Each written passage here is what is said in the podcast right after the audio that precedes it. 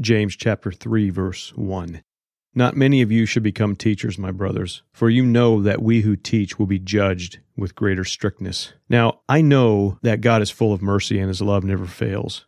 But when I read this verse, I'm reminded of times where I was in the hot seat in my boss's office for something that was not done right. And the most memorable, and not in a good way, were the bosses who I respected. I felt really stupid trying to explain something that they were not happy with.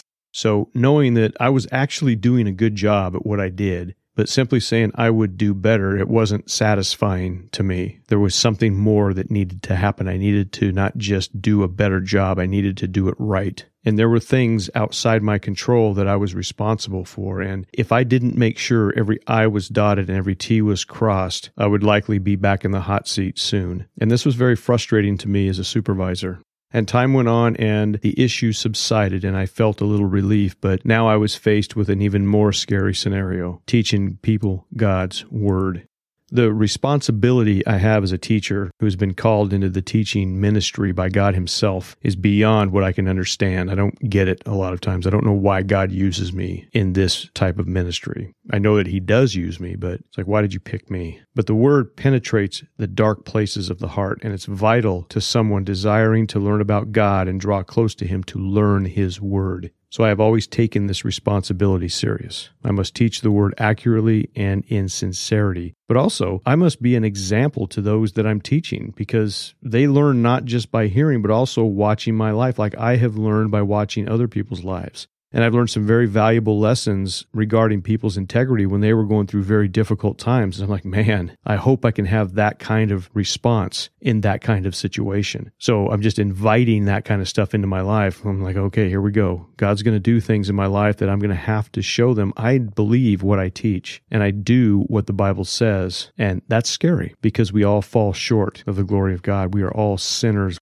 There is no one righteous, no, not one. And I'm accountable for everything I do and say before God. Since I'm well aware of that fact that I don't know everything, this is a little bit alarming. But God is faithful and God does the work. And even in some of my unorthodox approaches, I am constantly asking God, is this okay? How do I go about this? And I pray for His wisdom and His will to be done in my life. So, anybody who wants to be a teacher without the calling of God, I think you're crazy because you need the Holy Spirit to do God's will. Yes, we obey, but it's through the power of the Holy Spirit that He speaks through those who teach. Just like He serves through those who serve, He ministers through those who minister. It's Him doing the work. And if you don't have that and you want to teach, then what you're going to be left with is you.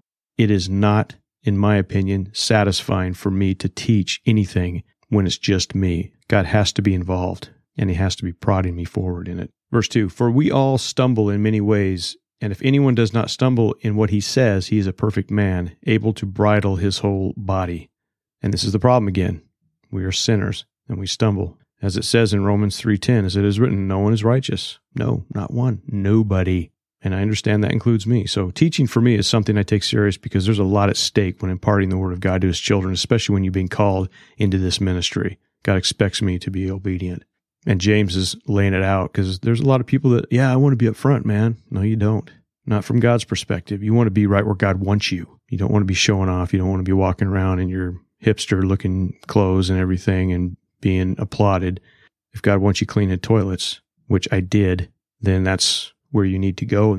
And you need to clean toilets for the glory of God and not worry about wanting something more visible. Faithfulness is what he's looking for. Verse 3 If we put bits in the mouths of horses so that they obey us. We guide their whole bodies as well. Verse 4 Look at the ships also. Though they are so large and driven by strong winds, they are guided by a very small rudder, wherever the will of the pilot directs. Verse 5 So also the tongue is a small member, yet it boasts great things. How great a forest is set ablaze by such a small fire. Obviously, our mouths are important in this teaching role, but also we have to look at the mouth, what it does. Look at how much damage we can cause when we're being stupid. And James now addresses the issue of what we say and how that can be detrimental to our witness and those around us. And we got to control our mouths, otherwise, we can cause a lot of damage. Verse 6 And the tongue is a fire, a world of unrighteousness. The tongue is set among our members, staining the whole body, setting on fire the entire course of life, and set on fire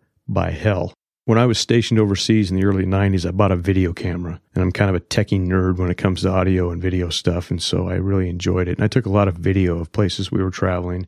And in those videos, there was times when my wife was recording and there I was being an idiot. And I wish I had not bought that camera. And very rarely I will watch one of those videos, one of them that I didn't chuck when I got saved, and just listen to the way I talked. And not necessarily the vulgarity, although that was there, but the arrogance, all of my flesh in its glory. I'm just looking at it going, man, my tongue was indeed set on fire by hell. Verse 7 For every kind of beast and bird, of reptile and sea creature can be tamed and has been tamed by mankind. Verse 8 but no human being can tame the tongue. It is a restless evil, full of deadly poison. Verse 9 With it we bless our Lord and Father, and with it we curse people who are made in the likeness of God. You see a kind of a common theme here, what James is pointing out in chapter 3? It's like we got to watch what we say. We got to watch the way that we're saying it. We have to be careful because God is watching, and so is everybody else. So, when I really feel like I need a good tune up from the Lord and I want to spend some quiet time in the Word, I will often read the book of James because he's pretty blunt and he says it like it is. It's kind of like 60 grit sandpaper. You know, you have the sandpaper that just kind of scuffs the surface, and then you have the sandpaper that just rips the varnish right off the wood. That's kind of the way James is. He's like, we're not going to sit here and be nice and respectful.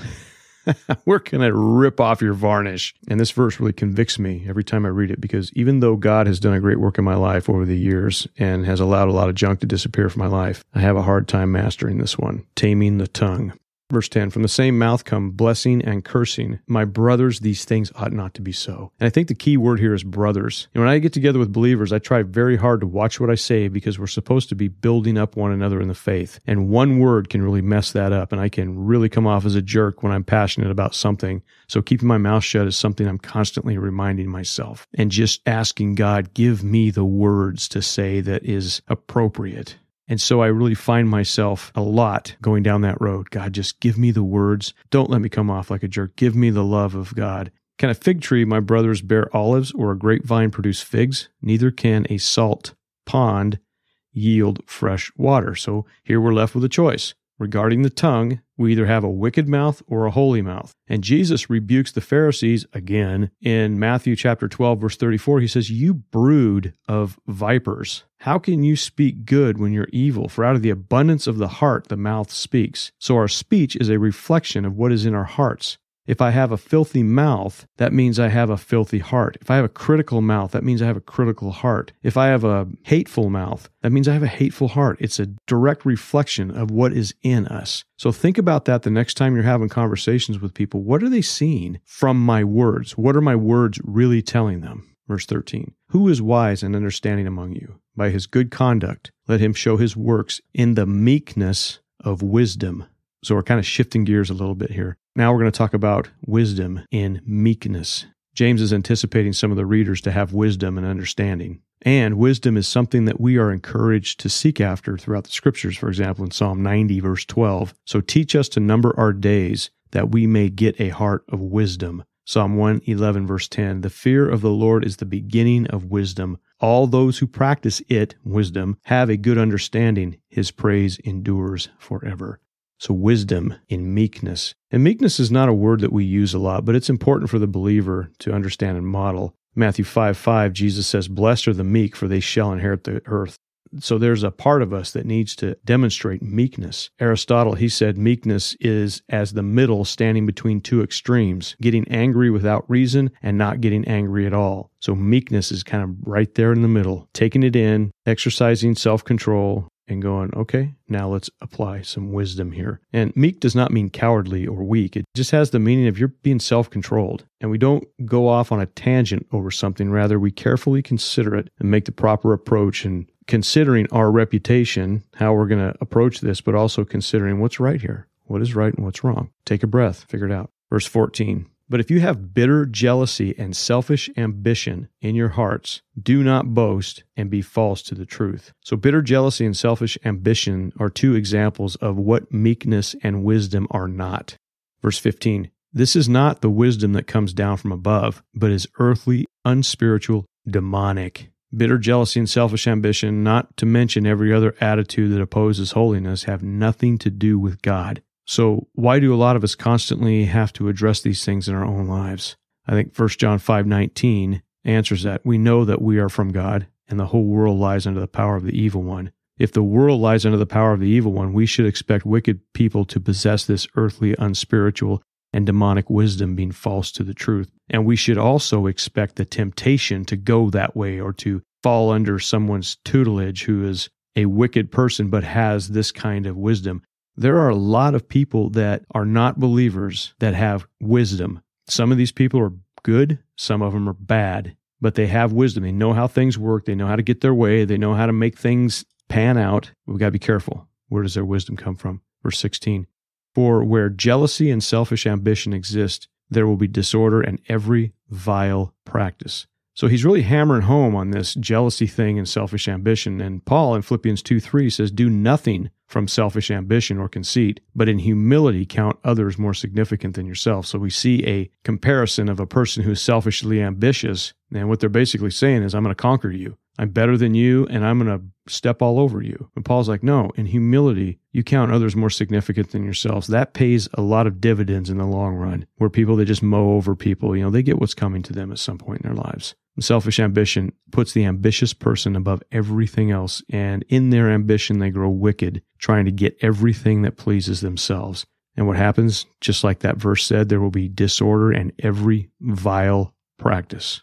Verse 17. But the wisdom from above is first pure, then peaceable, gentle, open to reason, full of mercy and good fruits, impartial and sincere. This wisdom is foreign to a lot of people, and it comes to a person who seeks after God and his kingdom. And God's wisdom, this is what it looks like. So when people are sharing their wisdom with us, examine the manner in which they present the wisdom. Is it peaceable, gentle, open to reason? Is it full of mercy, good fruits? Is it impartial and sincere?